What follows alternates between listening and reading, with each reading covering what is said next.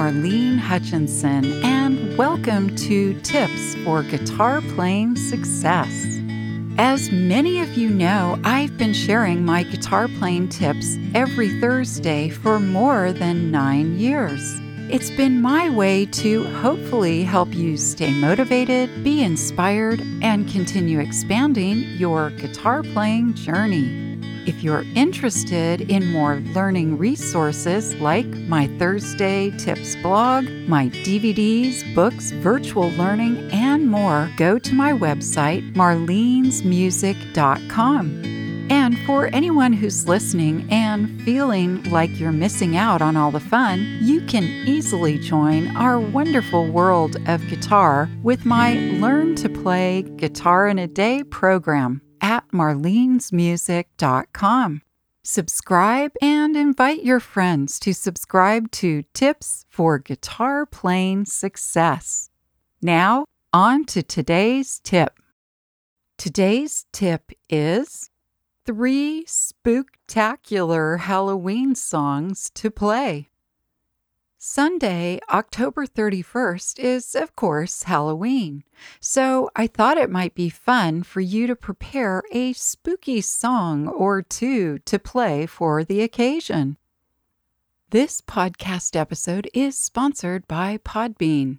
Podbean is the easiest way to create your own podcast. We use Podbean to host Tips for Guitar Playing Success. Download the free Podbean app to start, record, and publish your very own podcast in minutes. Podbean provides everything you need to run your podcast and record and publish episodes directly from the app on your phone. Download the free Podbean app today. That's P O D B E A N.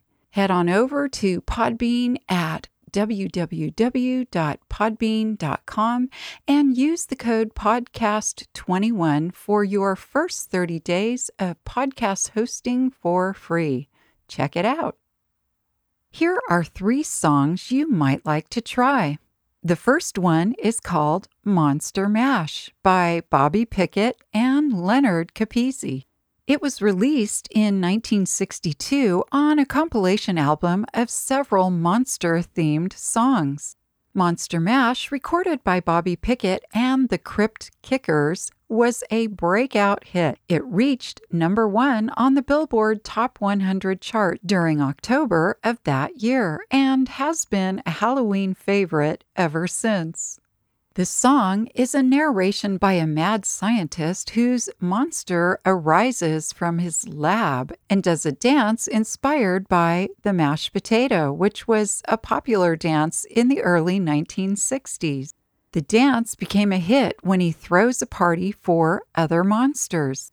It's narrated in a Boris Karloff-sounding voice and includes impersonations of Bela Lugosi in the Count Dracula line and Peter Lorre as the Igor character. The producers even added creepy sound effects like a coffin opening and chains rattling. This song has been covered by more than forty-five different artists, including the Beach Boys in nineteen sixty-four, Vincent Price in nineteen seventy-seven, and the Smashing Pumpkins in two thousand nine. The song was featured in the fifteenth episode of The Simpsons during season four, and a movie musical based on the song starring Bobby Pickett was released in nineteen ninety-five. To play this fairly easy song, you'll use the chords G, E minor, C, and D. I recommend strumming it with a basic strum or a calypso strum, but of course, any other way you want to roll with this song is good too. Oh yeah, and one of my favorite things to do with this song is use a scary voice when singing it. The next song is Witchy Woman by the Eagles. Composing credits for this song go to Don Henley and Bernie Leadon. It was included in the band's debut album, Eagles, and was released in August nineteen seventy-two, reaching number nine on the Billboard Top Singles chart. The inspiration for the song title and lyrics about an enchanted seductress came from Bernie Leadon's eerie riff and a number of women, but according to Don Henley, it was mostly Zelda Fitzgerald, wife of F. Scott Fitzgerald, who is widely associated with the character Daisy in The Great Gatsby.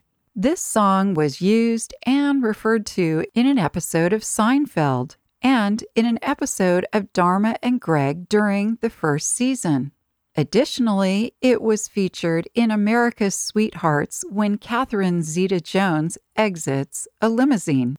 This song is a little trickier to play because it has a couple of bar chords, but don't fret, ha-ha. If you need a bar chord refresher, go back to the episode How to Play Bar Chords on September twenty-fourth, twenty twenty. There are three bar chords, G minor, B flat, and C minor. And the other chords are F, D minor, D seven, D, and C. I like to play this one with a slow calypso rhythm, but again, please feel free to explore strumming or even picking for this song. Quick show break, join my podcast club today. You'll gain insights and previews of upcoming episodes. You'll learn from each other and yours truly during the monthly club meetings. And there's more, so join today at the Join the Club link in the show notes. Now on to the third spooktacular song. The last one is called Thriller by Michael Jackson. It was written by Rod Temperton and was released on the album of the same name, Thriller, in January nineteen eighty-four. It was on the Billboard Top one hundred charts, peaking at number four. It received a Grammy Award and is often considered a Halloween anthem. The music and lyrics convey the sensations of a horror film, including use of sound effects like thunder, footsteps, and wind, ending with a spoken word performance by Vincent Price. A music video premiered on M T V in December nineteen eighty-three, in which Michael Jackson becomes a zombie with a multitude of undead. The Thriller video was the first music video inducted into the National Film Registry.